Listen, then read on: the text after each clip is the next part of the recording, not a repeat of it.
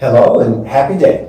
Have you reminded yourself to slow down today, to reduce the noise, to listen? My name is Igor S.F. Walker, and I'm here to remind people to slow down, to reduce the noise, to walk their lives into a natural flow. Welcome back to the Book of the Week series. Every week, as I read another amazing title, I share it with the world. Today, we look at Scaling Up by Verne Harnish. Why do certain companies make it big, while most others actually fail and fail miserably? Simple.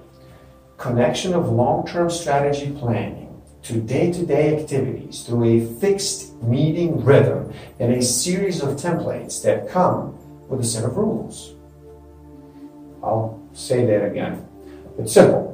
Connection of long-term strategic planning to day-to-day activities through a fixed meeting rhythm and a series of templates that come with a set of rules. Some are actually outlined in this book, but application is the key. Application is always the key. And how does this relate to personal growth and why does it feel like hard work? Well, it's not easy because creating and following new habits requires discipline. Implementing concepts from any book means reserving time each week to spend on strategic planning and thinking, but most importantly, applying them. This idea is always the same. The only way knowledge gets transmuted into wisdom is by introducing emotion and applying action. No homework done, no result.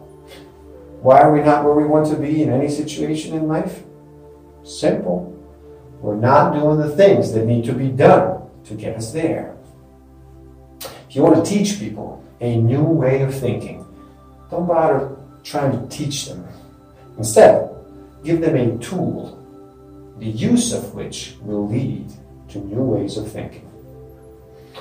If you have enjoyed this video, please do like it, share it with the world subscribe to my channel, and you can get to the direct link to this book in the description below. Get it, read. Thank you, love and respect.